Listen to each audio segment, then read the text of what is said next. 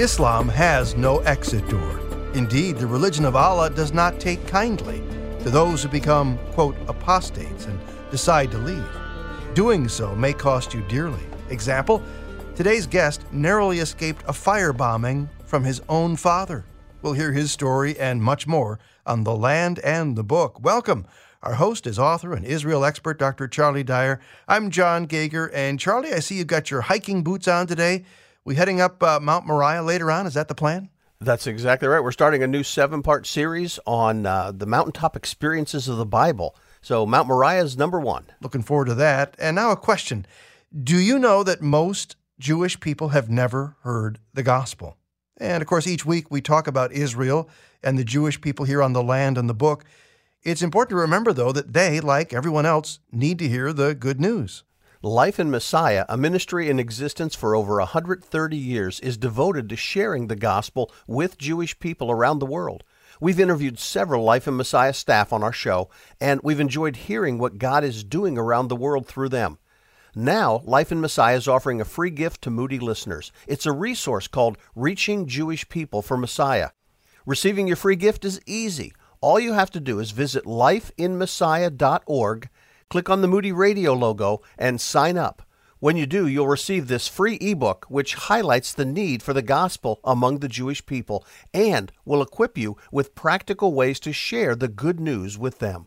Thanks, Charlie. Okay, let's uh, swing our focus now to our coverage of news events from the Middle East. First, one quick correction from last week. Charlie? Yeah, that's right, John. We talked about the curse tablet discovered on Mount Gerizim, which was an error. The, the tablet and altar were actually found on Mount Ebal, which was the mountain of cursing. We knew that, but we just kept saying the wrong thing. And it reminds me, John, while the Bible is inerrant, we're not. okay. Well, let's take a look at this week's headlines from the Middle East. Israel has survived Passover without experiencing a major terrorist attack though we still have more than a week to go before the end of Ramadan. What steps did Israel take to help keep tensions in check? Well, you know, ultimately it was the hand of God that kept the situation so quiet. No matter what a government tries to do, they don't have the ability by themselves to stop terrorist attacks, especially when the attacks are carried out by so called lone wolf attackers who aren't part of a known terrorist cell. Uh, terrorist attacks in recent weeks had already killed 14, and the fear was that the confluence of the Muslim and Jewish religious holidays would heighten tensions even more. Well, as a result, Israel tried to stop terrorists before they could launch attacks. They increased their security presence in Jerusalem and across the West Bank. Uh, they arrested uh, individuals suspected of planning major terrorist attacks on Passover, and unfortunately, a number of Palestinians were killed in clashes with Israeli soldiers. They also closed off access to Jewish areas from the West Bank for Passover and arrested six members of a large Jewish group that were encouraging Jews to smuggle a goat onto the Temple Mount to sacrifice it for Passover. A clash also broke out on the Temple Mount between security forces and Muslim worshippers the Friday of Passover when Muslims threw rocks onto the Western Wall Plaza below. Police entered the area to disperse the rioters and detained about 400. Clashes on the Temple Mount then continued for several days, drawing condemnation from surrounding Muslim countries. Uh, those clashes also threatened the shaky coalition government, with the Islamist Ra'am Party suspending cooperation and saying they would leave the coalition if Israel crossed its red lines on the issue. But thankfully, no additional people were killed in those riots on the Temple Mount, and hopefully it will all start settling down again now that Passover is over. Charlie, did I hear you say there were 400 uh, people detained or arrested? There were. Now, Israel released a number of them, uh, but they were the ones who were initially throwing stones and rioting against the police on the Temple Mount. Israel announced that it has successfully tested its Iron Beam system, a complement to the Iron Dome defensive system. So, what exactly is Iron Beam, and when will it be fully operational? Well, the Iron Beam system is a Star Wars like laser weapon that can shoot missiles, mortars, and unmanned aerial drones out of the sky.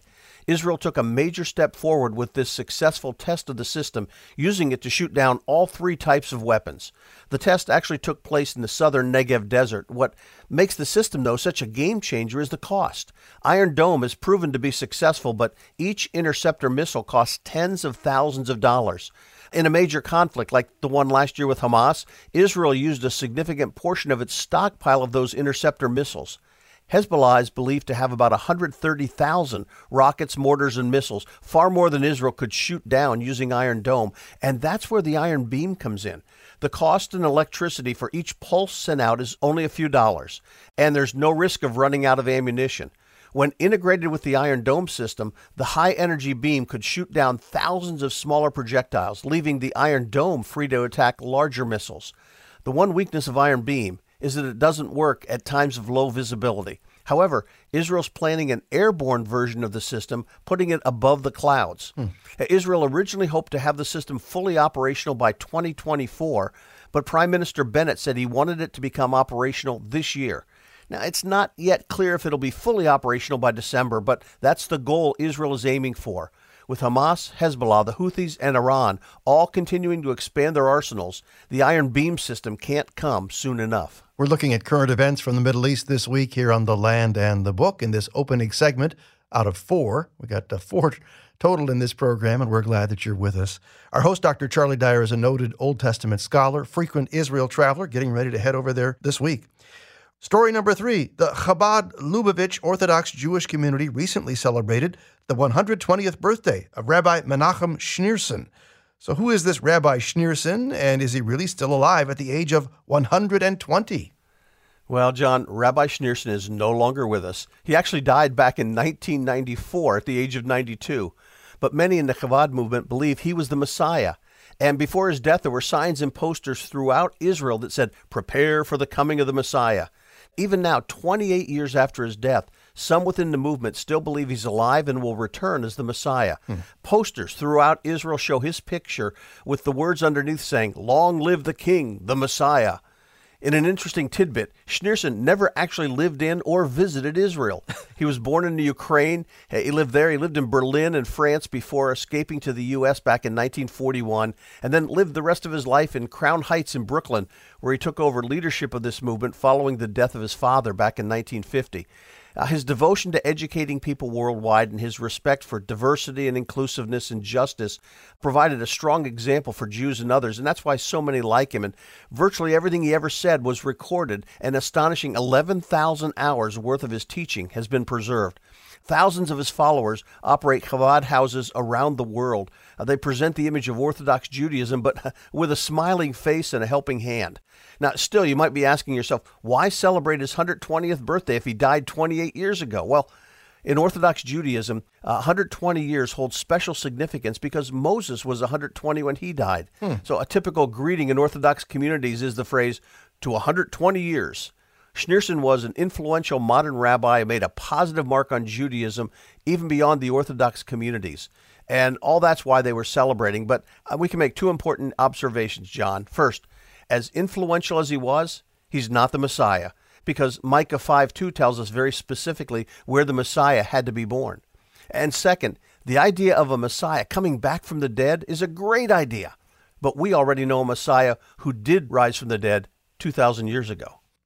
Well, our final story of the day might, as they say, get us in uh, deep doo doo.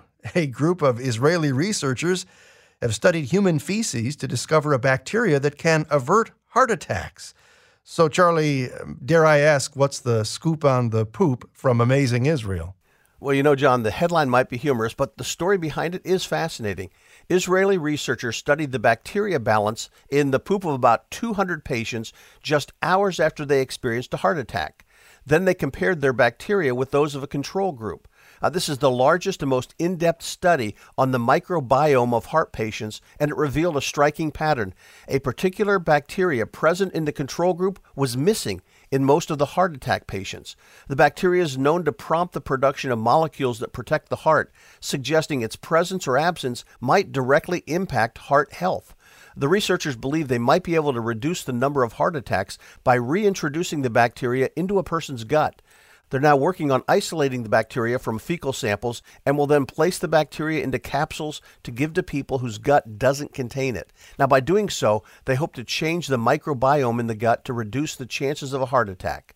This whole subject might sound somewhat eh, indelicate, but there's an interest in the medical community over the possibility of using fecal microbiota transplantation, as they call it, to reduce heart attacks. Clinical trials are expected to start in about a year to assess the pill's effectiveness. And John, all I can say is this is the real scoop on the poop coming from Amazing Israel. And I will resist any further attempts at connecting with that humor, Charlie. I will, however, encourage you to encourage listeners to check out our podcast. Many people who hear the radio program are unaware that we also have a podcast. Talk about its benefit and how folks can access that podcast. Well, the real benefit is that people can listen to the program anytime. It's on their schedule when it fits uh, most conveniently for them. Uh, and they can do that by going to the Land and the Book website and just clicking on the Listen Live tab. Coming up, The Apostate, a guy who left Islam and paid the price.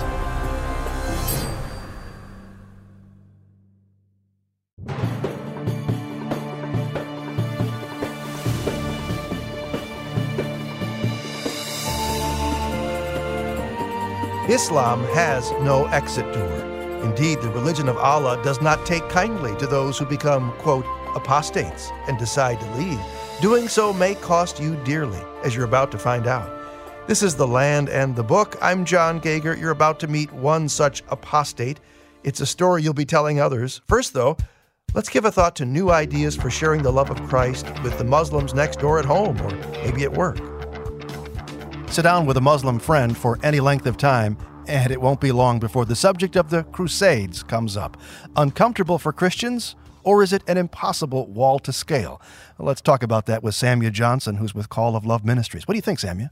I think uh, at some point we have to find out how we can answer this question about crusades, even to ourselves, to our children. What happened there? And when I talk with my Muslim friend, I don't uh, go with them. They're going towards religion and politics, combining them together. And I say, no, no, wait a minute here this is not true Christianity. Yeah. True Christianity is not a religion, mm. it's a person whom I follow. All right? mm-hmm. And let's look at the person, Jesus. Did he encourage war? Did he expand Christianity using war, using the sword? So when I tell them about Jesus and that he was against war, they will stay silent because Muhammad expanded Islam through war yeah. all over the Middle East. And then I tell them, these people who were part of the crusade or even, you know, any other country invaded or anything mm-hmm. like that in the name of religion, these are not true Christ yeah. followers or they understood it in the wrong way. As my friend Ron Hutchcraft says, Jesus never said, Follow my followers. He said, Follow me. Amen. Amen. That's Samya Johnson with Call of Love Ministries. Great resources, by the way, for reaching out to your Muslim friends, available right now at calloflove.org. Mark Christian was raised in Cairo by a father who was not only a fiery imam, but a member of the Egyptian military. He was also intimately associated with the Muslim Brotherhood. A devout Muslim, Mark was teaching by the time he was 12. The Apostate, his book, is the story of what happened when he began to question Islam, met Jesus, and ultimately fled Egypt. We're really looking forward to this conversation, so thanks for being with us today. Glad to have you on the program, Mark. Thank you very much for having me. It's an honor to be with you today and with your listeners. So, as a five year old, you and your mom, and I think her brother, you went to a theater to see a movie, Strictly Forbidden. Your father found out and uh, he gave you a good beating. And yet, despite that punishment, you grew to become a spiritual protege of your father. In your words, a confidant.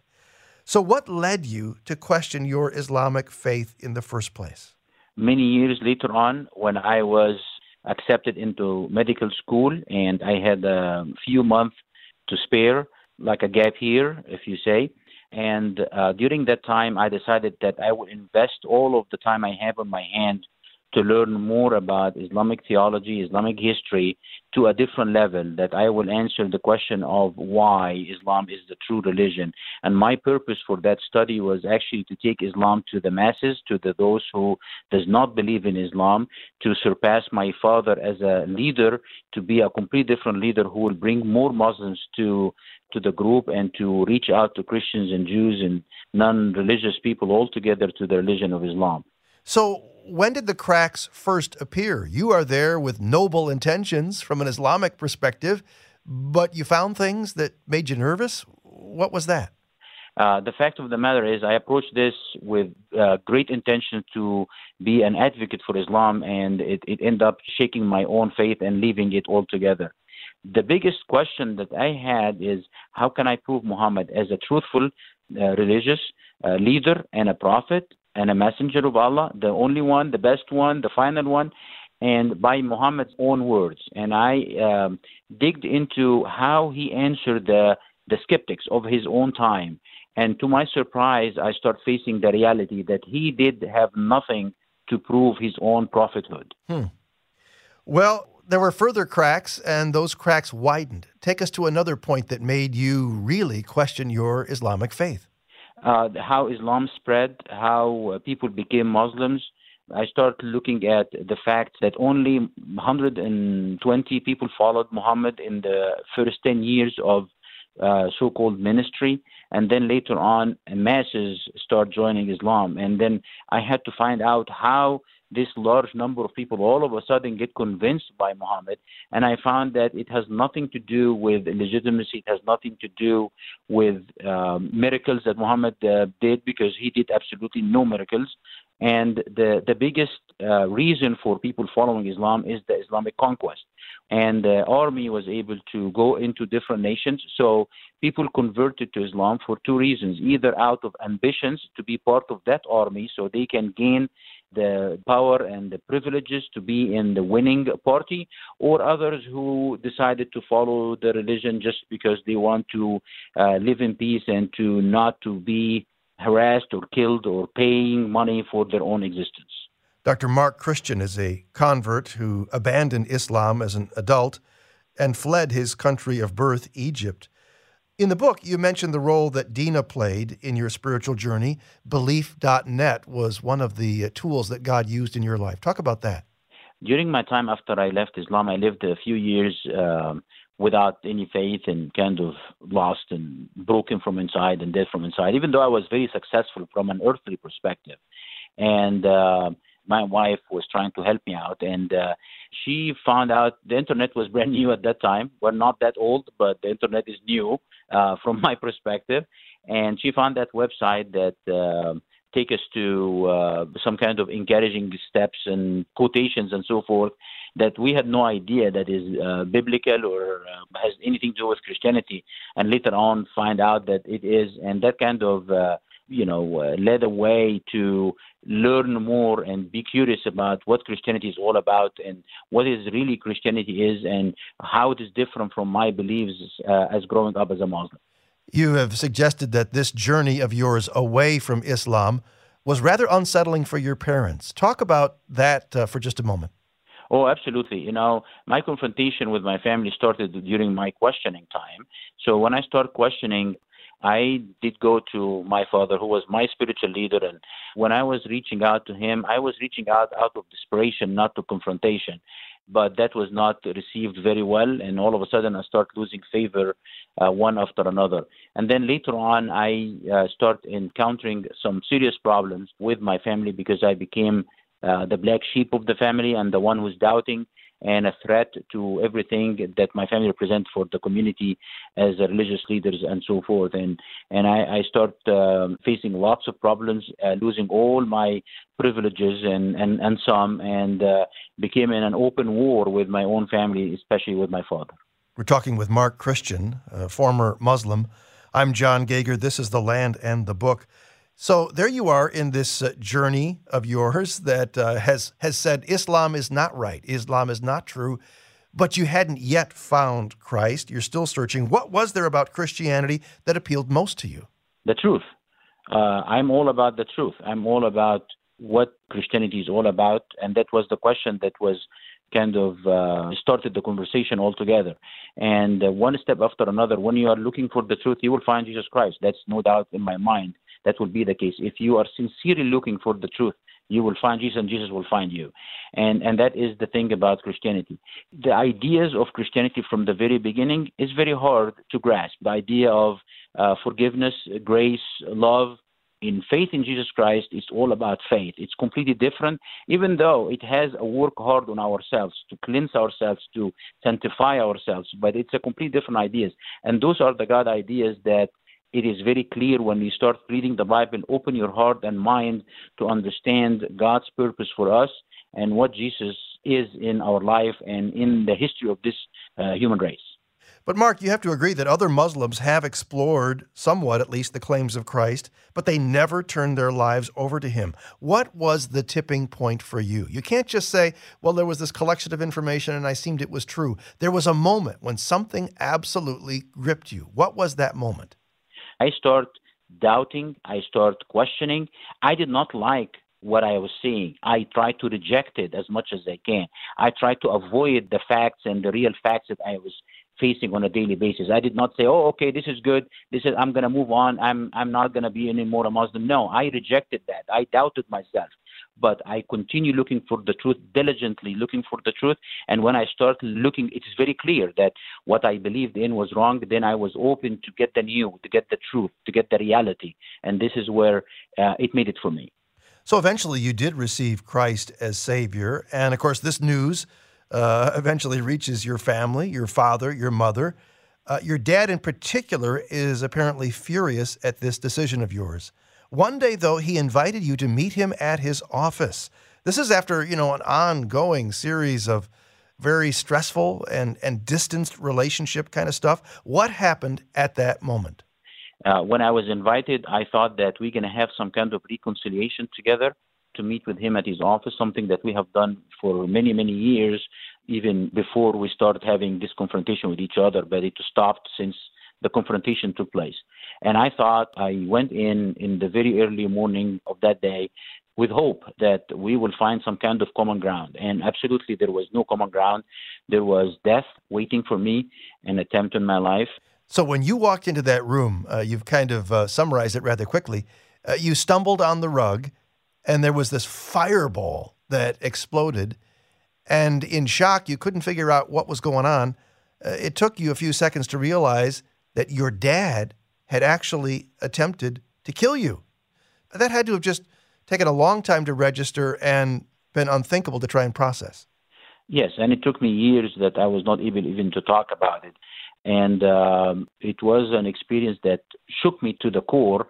Uh, that this is maybe what I needed, to be honest with you, to be able to break my last shackle to the enslavement of yes. Islam and to walk into uh, hands of Jesus Christ. And on that day, on my way to the hospital, this is when I made the decision that finally I am going to give in. I'm not going to continue fighting the truth. I'm going to accept Jesus as my Lord and Savior. And this is maybe what I needed. We're talking with Mark Christian, who has converted from Islam as an adult and fled his country of birth, Egypt. That event was enough to send you the message it's time to leave Egypt.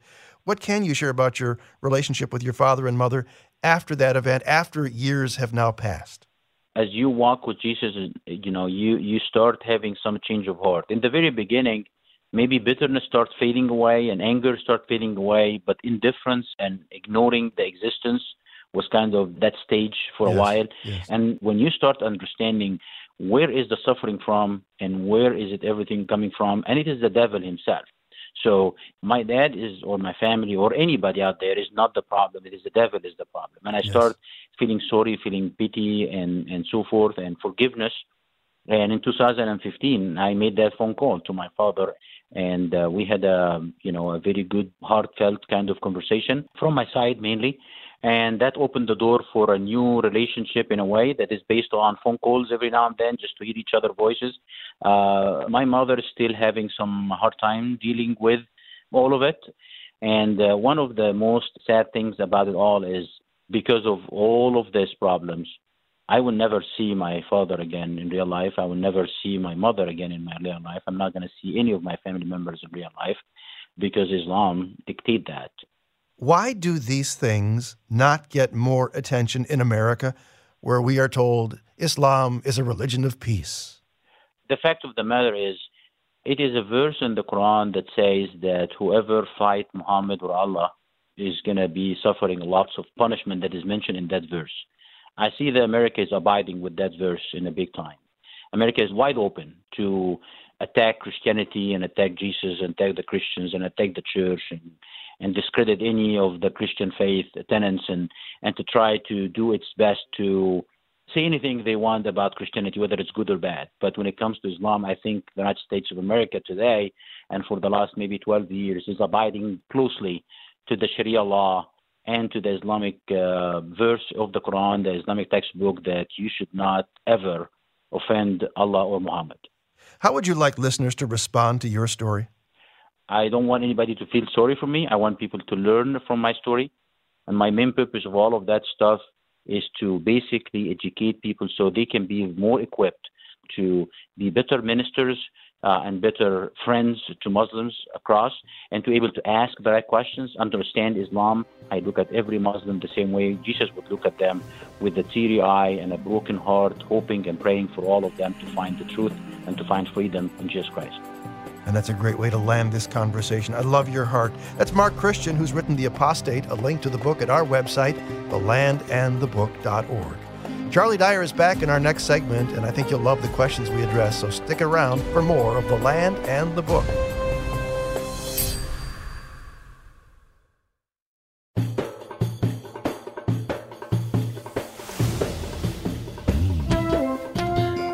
Thanks for sticking around. This is The Land and the Book. I'm John Gauger, and here on segment three, we love addressing questions.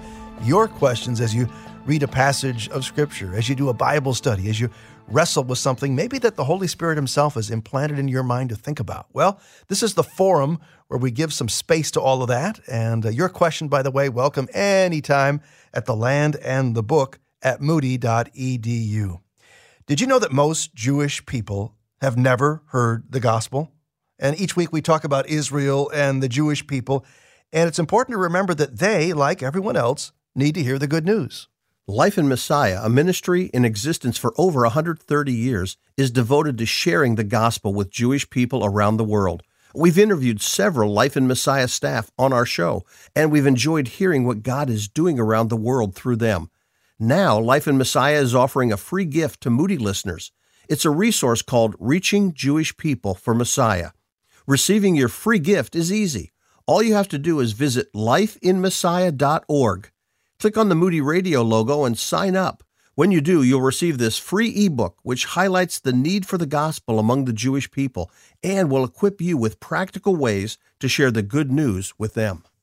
All right, let's get right to our stack of questions today. It, it's never a small stack, Charlie. It's always a, a big stack. People are curious, aren't they? Uh, they're always coming in, but that's great. this one from John, who takes us to Numbers 20, verses 1 through 13. Moses strikes the rock rather than speaking to the rock as he was commanded.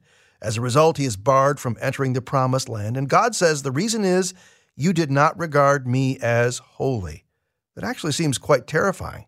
It's possible to serve God faithfully for many years, be used of Him mightily, and still mess up in a way that has enormous personal implications. But that to me seems so sobering, it's almost to the point of fear. Your thoughts, Charlie? It does, John. And I actually see two New Testament passages that, in some ways, parallel what happened to Moses. Uh, in 1 Corinthians 9, Paul compared serving Christ to running in an athletic competition.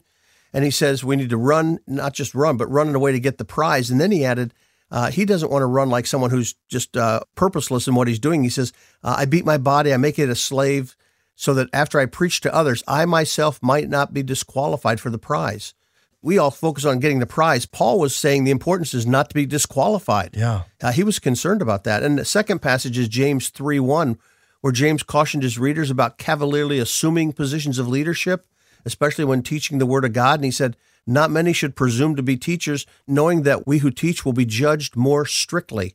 Moses was the ultimate teacher, and God held him to a higher standard. And all that to say, I think too many today don't understand the holiness of God and the importance of the fear of the Lord. Yet we make God our buddy, our best friend, look forward to giving Jesus a high five when we see him in heaven. But the response I see in the Bible to those who come face to face with the Lord is reverential fear and awe that reveals their sinfulness, then there's fact that they're in the presence of God who's all holy.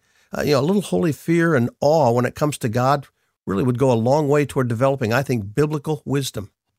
Jim has emailed his question. He says, I was looking at the Moody Atlas, and their map of modern Jerusalem locates Mount Zion outside the southwest quarter of the city, south of the Armenian quarter.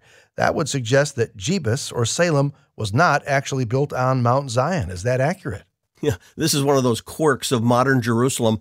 Uh, the Western Hill, which is called the Southwestern Hill in that particular atlas, uh, didn't become part of Jerusalem until the time of King Hezekiah.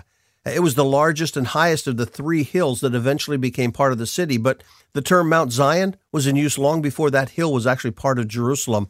Uh, so, sometime after the close of the New Testament, probably in the Middle Ages, the name Mount Zion migrated from the original city over to the Western Hill. So, Today, if you want to go see the Citadel of David, you go to the Western Hill, but that was built by Herod the Great. If you want to go to the Tomb of David, well, it's actually on the Western Hill as well, uh, which uh, is the wrong place because David was buried in his original city. Uh, so if you want to go to the actual spot where David's palace and tomb were located, well, you visit the small spur of land outside the current old city walls on the southeast side of the city. But if you jump into a cab and tell the driver to take you to Mount Zion, you'll end up at Jaffa Gate on the west side of the Western Hill. And that's what makes Jerusalem today so confusing. You're listening to The Land and the Book with Dr. Charlie Dyer. We're welcoming your Bible questions, like this one from Zulma, who says Pentecostals believe and preach that a person is only baptized in the Holy Spirit when someone speaks in other tongues. I'm Pentecostal, but don't believe so. I believe that to be filled with the Spirit of God when we accept Christ is the same as having been baptized in the Holy Spirit. Please provide me with some biblical verses. Thank you.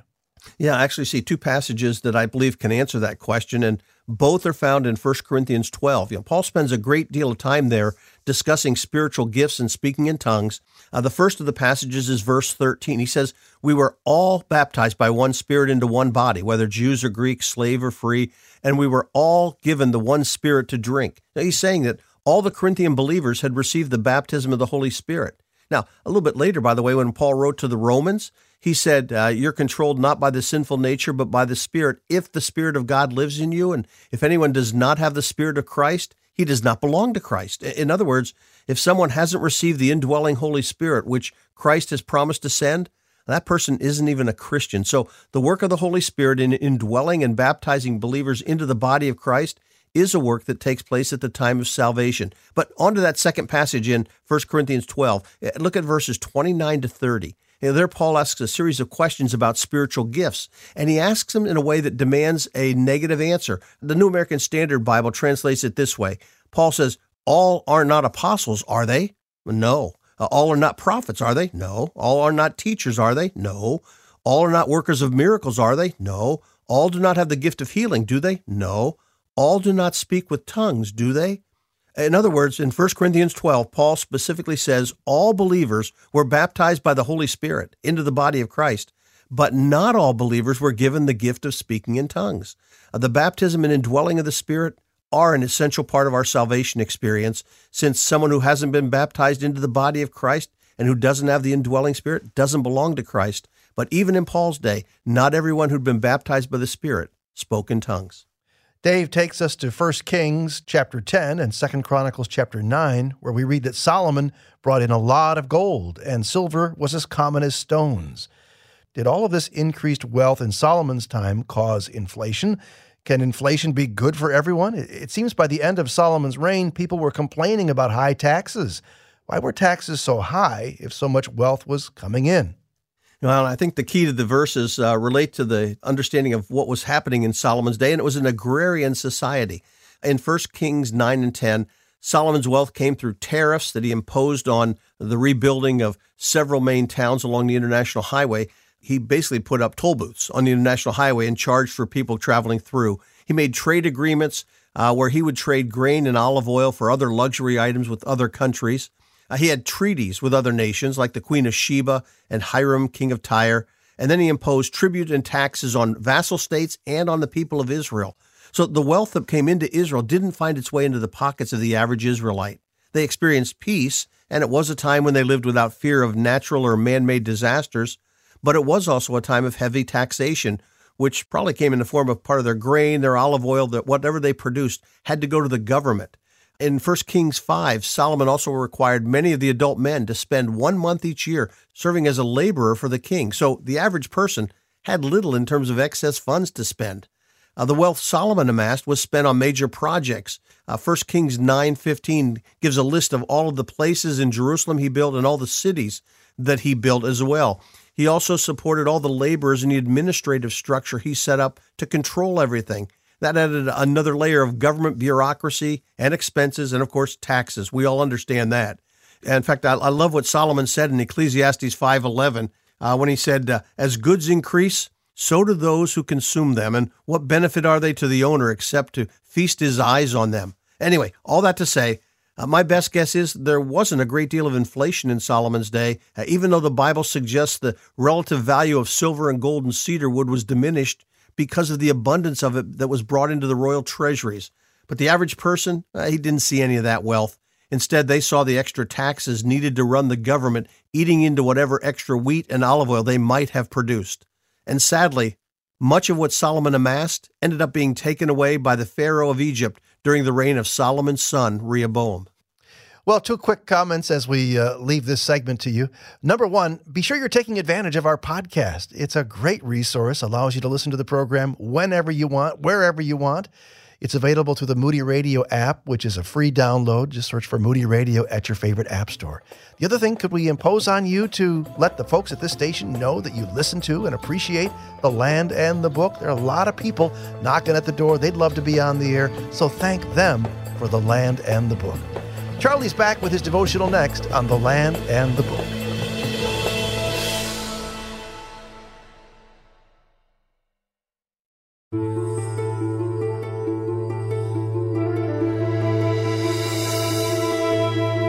Have you ever had a mountaintop experience? Well, coming up on The Land and the Book, our fearless guide and well equipped leader, wearing some nice boots there, I see, is about to take us on the first of seven mountain climbs. Yeah, Charlie Dyer's got a thing for mountains, and you know that if you've traveled with him in Israel. We're going to get to that right after this perspective from someone who's also been to the Holy Land. Hi, my name is Kathy, and I was very surprised that in Israel some people need to be called to worship, others pray at a wall where we can reach God anytime we need to. My name is Brent Slater, and I'm uh, just absolutely thrilled to be here in the Holy Land. I've studied the Bible and taught it for over 30 years, but for me, the powerful experience was to be up in Galilee seeing two things the mountains where Jesus would go to be alone, so solitary and the compact cities like Capernaum, where he was totally surrounded by people, caring for people, and totally alone with his father. I'll never forget that. Hi, my name's Lisa Carlton, and I'm from Florida. And I'm amazed at the land and uh, the wonderful sights that we see in Israel and how it makes the Bible come alive. And I'd love to come back again. You know, isn't it interesting week after week as we enjoy these Holy Land experience testimonies to, to see the way a trip to Israel affects everybody so very, very differently? Uh, we're all at a different path on our spiritual journey, so it's neat to see the way uh, God gives us a sliver of light, a, a lesson, uh, an impression, whatever it might be, that we take with us forever. Well, Charlie, we're uh, speaking of impressions, looking at a visual vista ahead in today's devotional, but I have to ask, why are we, uh, you in particular, strapping on those heavy duty mountain climbing boots? Uh, we are ready to climb several mountains in Israel over the next several weeks. And uh, this week we're going to climb with Abraham to the top of Mount Moriah. All right, I'll get my bottle of water here and join you. Many Christians have had mountaintop experiences at some point in their lives. A, a, mountaintop experience is a spiritual and emotional encounter with God, a moment when everything clicks and we gain 2020 insight into God his purpose, and His power in our lives.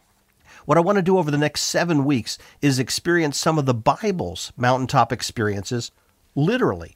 We'll follow some of the men and women of the Bible as they encounter God in unique ways on the mountains of Israel. Today's mountaintop experience begins in the southern part of the land in Beersheba. Uh, but as we arrive at a nearby tent, we don't see any significant mountains nearby. We do, however, see Abraham. The patriarch celebrated his 100th birthday several years ago, and God gave him the greatest present he could ever imagine a son born to his aged wife Sarah. After that amazing birth, life had settled down into a familiar, predictable routine. Abraham dug a well for water, planted a tamarisk tree for shade, and settled into the life of a faithful follower of Yahweh El Olam, the Lord, the eternal God. But all that changed shortly before our arrival. It's interesting how God has a way of disrupting routine and forcing us out of our predictable lifestyle.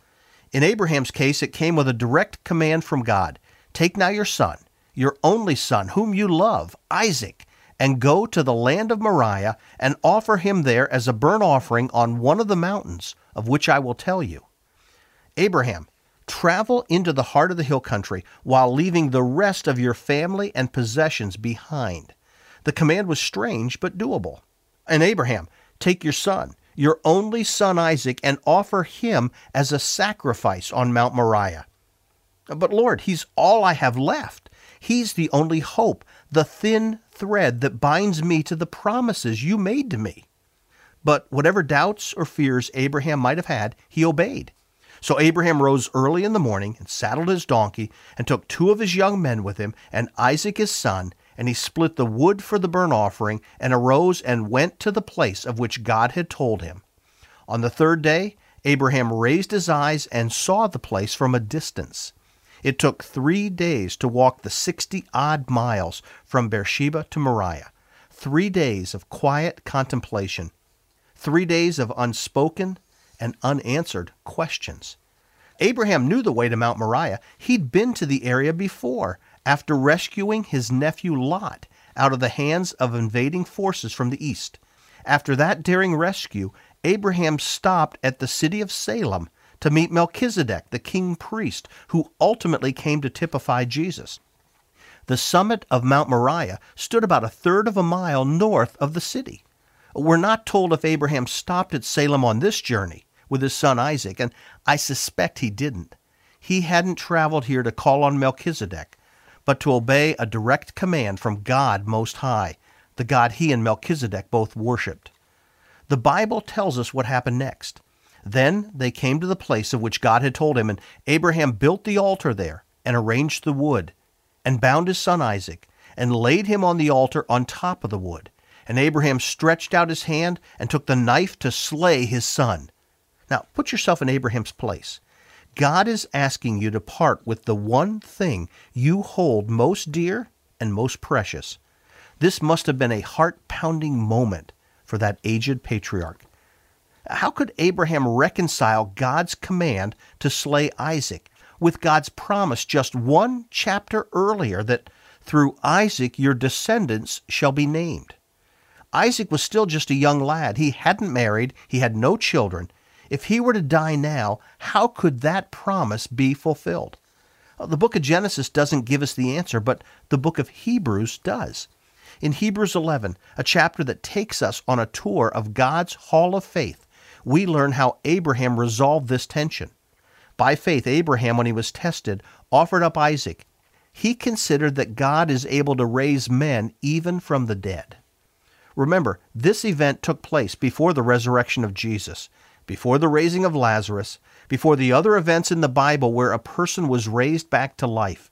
Nothing like that had ever happened before.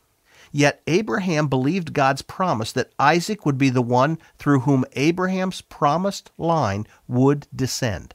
And if Isaac were about to die, then the only way God could keep his promise would be to somehow raise Isaac back to life. And it was that unshakable trust in God that allowed Abraham to raise the knife in obedience to God's command. Abraham's mountaintop experience was the supreme test of his trust in God and his willingness to obey God, and he passed with flying colors. At that very moment, the angel of the Lord called to Abraham from heaven and said, Abraham, Abraham! And he said, Here I am. And he said, Do not stretch out your hand against the lad, and do nothing to him, for now I know that you fear God, since you have not withheld your son, your only son, from me. The test having ended, God provided a ram for Abraham to offer in place of Isaac. I'm sure some of you are struggling with one aspect of this story. Would God indeed ask someone to sacrifice his own son? Well, we first need to remember that God didn't let Abraham sacrifice Isaac. Instead, God provided a substitute. God was testing Abraham to see if his love for Isaac was greater than his love for God. And second, we need to remember that our God did sacrifice his son on a cross just outside Jerusalem. and he did so because it was the only way to provide forgiveness for our sin. But what lesson can we take from this mountaintop experience with Abraham? I think it's the realization that sometimes God does test us by asking us to give up that which we hold in great value. It can be our comfortable way of life, or our possessions, or even someone we love very deeply. We might not understand why God is asking us to let go. And sometimes the process of prying our fingers loose can even be painful. But such mountaintop experiences are a necessary part of learning how to trust a God who loves us so much, he was willing to part with his own son for our sake. Hmm. Very meaningful. And Charlie, again, I just feel like I'm right there in Israel. I bet you do too as you uh, listen to The Land and the Book. You can hear it all again, by the way, at our website, thelandandthebook.org. Thelandandthebook.org. Great way to find out about uh, today's guest, future guests, and uh, share us with a friend. Also, at the website, your opportunity to find out about Charlie Dyer's latest books. I've got a book there as well. Check it out, thelandandthebook.org. Click on the Books tab and uh, learn all that's there for you. Have you been to our Facebook page lately? It's a great online community pitching in, chipping in, sharing their thoughts. Stories, we've got them, photos, articles, news tidbits, and more. The Facebook page is available first by heading to thelandandthebook.org and then clicking on that Facebook icon, thelandandthebook.org, and click on the Facebook icon. You know, as always, we do encourage you to let the management at this station know of your appreciation for the program. They've got so many people lining up with content, a lot of it really good stuff, and yet we're honored to be on this station, honored to be here, and that's at the, the grace and the invitation of this station. So why not send them an email or a good old fashioned card in the mail? Say thank you for the land of the book. We'd appreciate that. The Land of the Book comes to you as a team and that team is made up of people like Dr. Charlie Dyer, of course, our host, Middle East expert and author. Dan Anderson, our producer. I'm John Gauger. Love to see you back next week here on The Land and the Book, a production of Moody Radio, a ministry of Moody Bible Institute.